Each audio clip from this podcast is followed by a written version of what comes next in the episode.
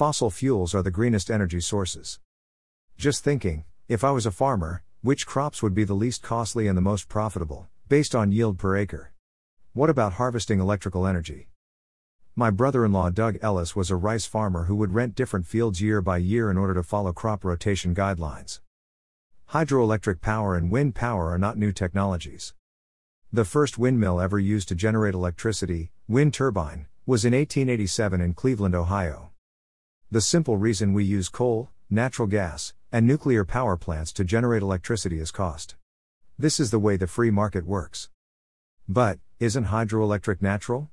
If you believe that, convince the naturalists who protest the loss of native species of animals and plant species due to the flooding of natural watersheds.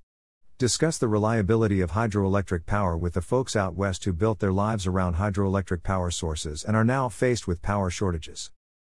Green energy is being forced upon us by lawmakers who accept the theory that mankind is the enemy of their Mother Earth. You do know that windmills and solar cannot exist without huge financial incentives from governments, don't you? From where does the government get the money for those incentives? Go look in the mirror for an answer. Hydroelectric power is about to fail in our western states. Solar and windmill power are classified as hashtag intermittent energy sources because man cannot control either the wind or clouds. On the subject of climate change alarmism, what is the scientific, proven to be true science, cause of ocean warming? NOAA Research News, May 11, 2022. Study Reducing human caused air pollution in North America and Europe brings surprise result. More hurricanes https colon slash slash airbay.g slash jwl0ht.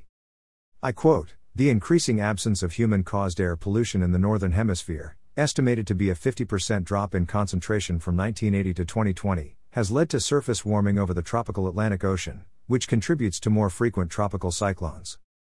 CO2 Coalition, August 1, 2022. Why the sun, not CO2, heats the oceans revisiting the debate. Does greenhouse back radiation warm the oceans? https colon slash slash airbay.g slash fn52 os I ask my fellow Texans, have you noticed how much cooler you are under a shady awning and how you instantly feel the heat of the sun while moving between your car and a nearby store? Have you noticed how your car is much cooler on cloudy days? Yes, atmospheric CO2, CH4, and H2O all reflect back infrared energy, but the amount of reflected infrared energy is minuscule when compared to that enormous nuclear furnace 93 million miles away, the Sun. Yes, surprising as this may seem, Almost all of the heat we experience on Earth comes from the sun. Have a great day. John White. Rockwall, Texas.